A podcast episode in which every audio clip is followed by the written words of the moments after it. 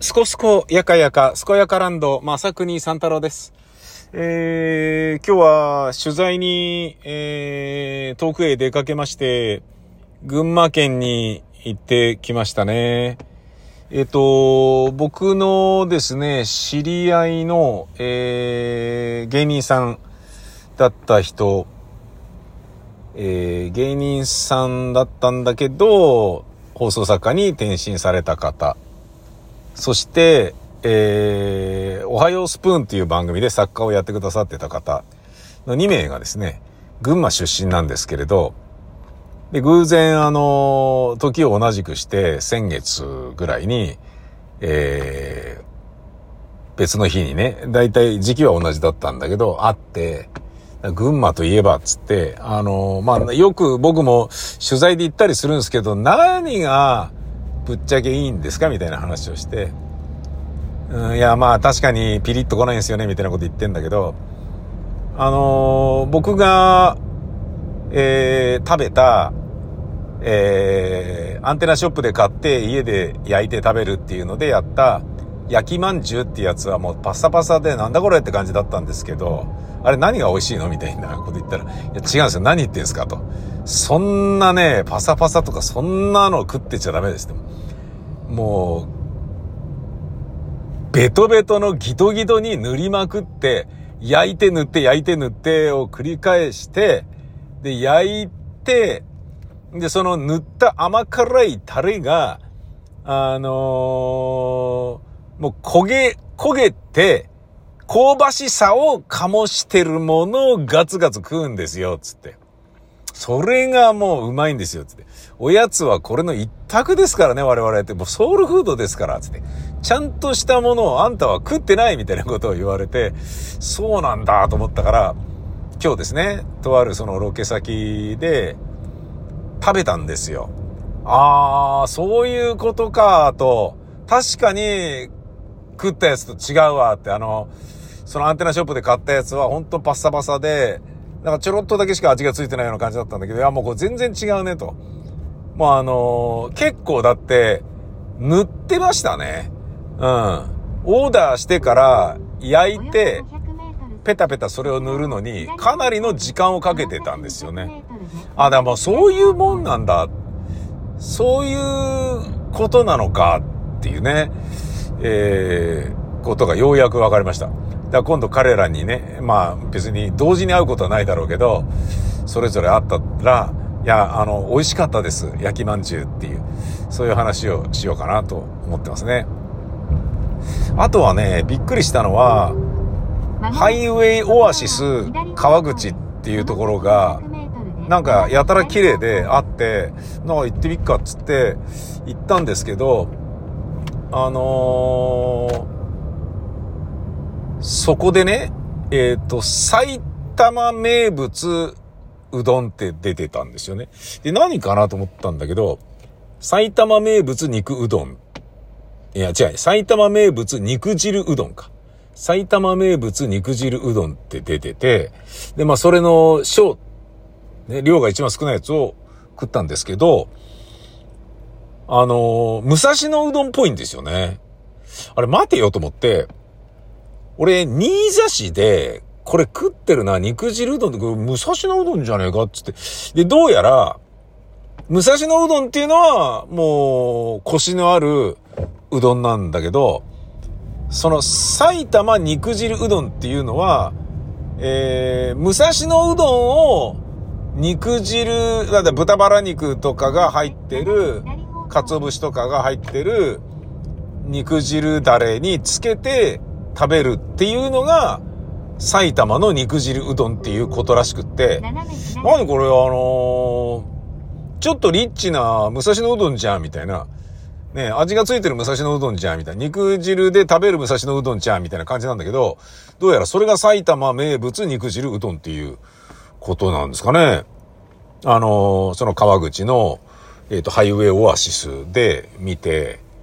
ああ、今までね、さい、それ、武蔵野うどんと思って食ってたから、あ、埼玉そんなのあるんだと思ってね。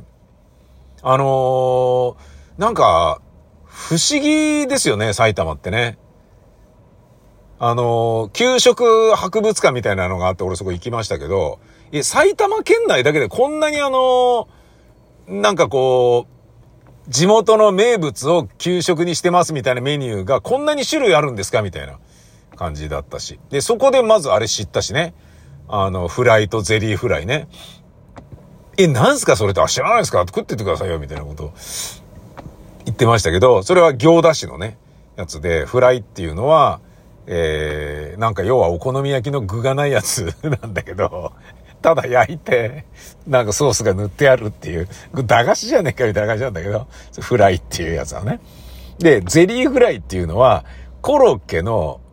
衣なしって感じなんですよね。コロッケの衣なし。すごい柔らかいんだけど、あのー、なんかね、な不思議な味だな、あれは。うん、面白かったな。へーって、確かにコロッケの側なしってていうのがふさわしいような感じなんだよ。だけど、コロッケみたいにソースのタレがかかってて、うん。な、な、なんだこれみたいなね。不思議な、あの、食べ物でしたね。だそういう、こうね、あのー、割とね、埼玉に隣接する大泉学園に住んでいる練馬区民の僕ですけど、埼玉の、あのー、名物とかね、そういったものをよく分かってなかったりするんだなと思ってね。うん、もっと味わってみようかなあの、深谷ネギとかね。うん、なんか、そう知らなかったしね。それぞれね、当たり前だけど街はね、あの、歴史があるわけで、文化があるわけで、絶対あるはずなんだよね、一個一個。なんかそういうのを、ね、あの、もう身近だから、あの、そんなどうせないんでしょみたいに思わずに、大宮だったら大宮っていうので、えー、グルメとかだけじゃなくて、名物とか、をソウルフードとかでスペース入れて、検索ワード入れて検索かけたりすると、なんか出てくるんだろうなと思うので、なんかね、あの、時間ある時にそういうことやって、よし、じゃあそれを食べに行こうみたいなね、休日を過ごしてみるなんていうのもね、やってみたいな、つうことはちょっと思いましたね。はい。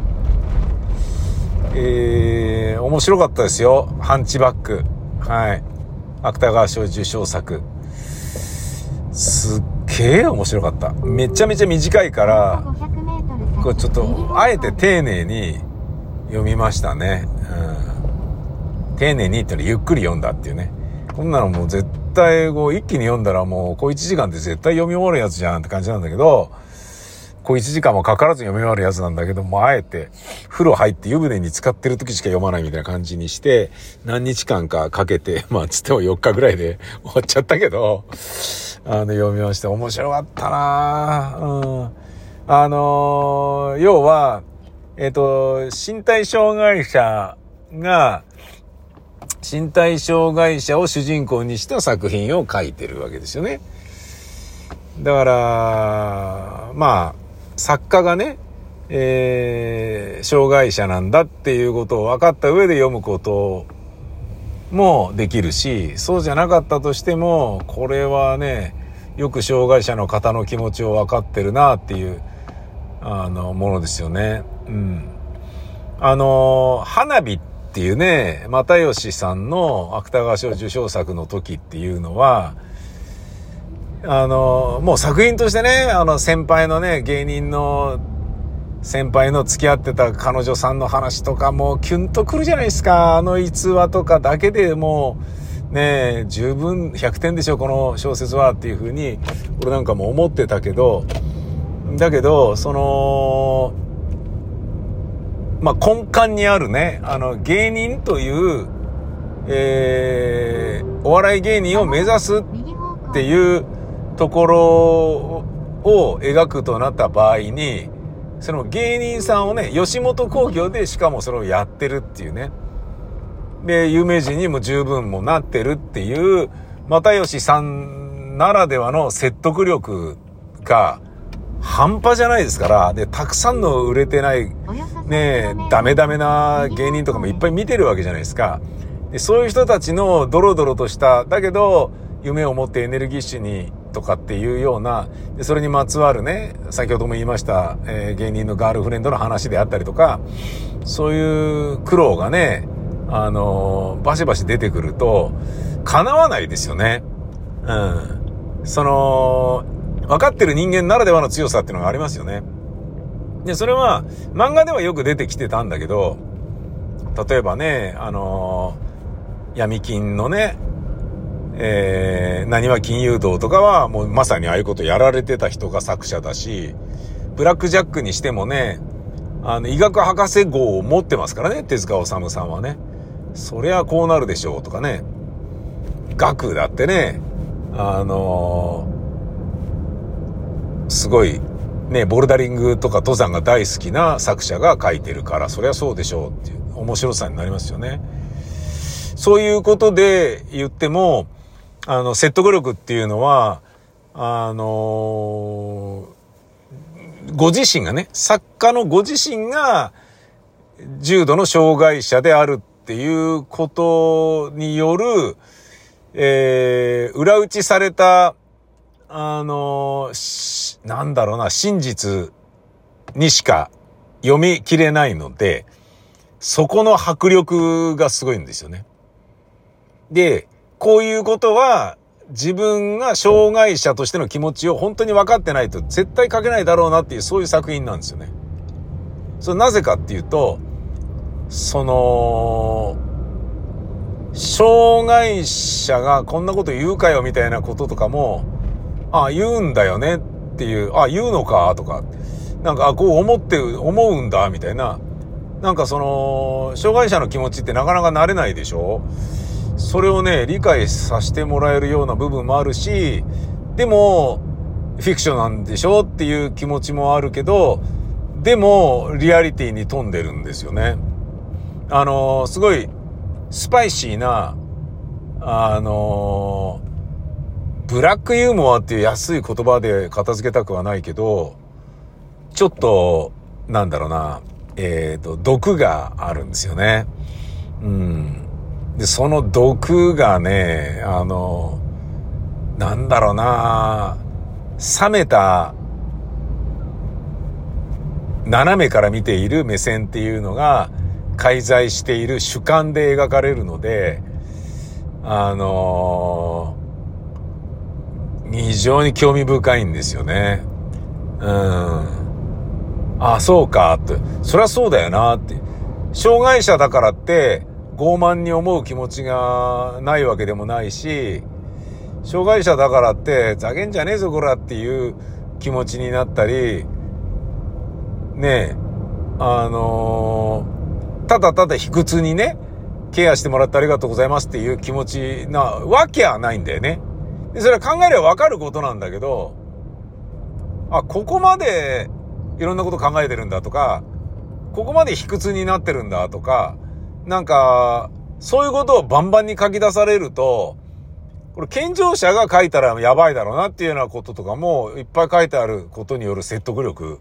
があって、すごいパワフルなんですよね。短い作品なのに。うん、面白かったなぁいや、やっぱ、女性の芥川賞受賞作は、なんか面白いっていう印象が最近はね、もう強いですね。小川陽子さんの妊娠カレンダーもね、僕の中では、は面白かったなって思ったし、あとね、あの、コンビニ人間ね、あれも面白かったな。俺も、なんかでね、新幹線かなんかで、どっか行った時だな、に読んだんですよね。えっ、と、列車に、あ、やべえ、本持ってくるの忘れたと思って、で、まあこれでいいやっつって新幹線の乗る前の駅で買ったのかな。うん、でも超も短いから読みやすいし、eBay みたいな感じでね、芥川賞だしな、みたいな感じだったんだけど、えー、めちゃめちゃ面白かった。うん。なんだろうね。あのー、俺のイメージですけど、女性という立場がね、あの日本では非常にまだまだ列位にあって、全然平等とは程遠い関係性が、あの、いびつに残ってますでしょ？で、それを俯瞰で見ている女性ならではの目線で描かれてるから面白いかなって思うんですよね。うん。男の人の芥川賞受賞作は、あ、まあまあ読んでるけど、まあ、又吉さんのもね、もちろんそうだけど、なんか、うん、僕あの女性の作家の作品の方が、あの、最近は好きですね。うん。これ芥川賞に限らずだな。うん。原田ひかさんとかね。うん。なんでなんだろうな。自分が男だからかな。なんでだろうな。うん。まああんま考えなくてもいいか。まあ要は、あのね日本の男女平等は本当に何とかしないといかんよっていうことですよ。なんだこのまとめ ちょっとね、今日はあの、なんだろうな、くたびれていて、今くたびれていることが、こう、ダラダラした、このおしゃべりの中に、えー、できっちゃってる感じがありますね。うん。なんかこう、頭がまるで回っていない状態に近いのに、君、そんな無理に喋らなくてもいいんじゃないみたいな。そういう風に、俺に、あのー、俺を諌めてる俺がいますね。俺の中に。なんだそれ？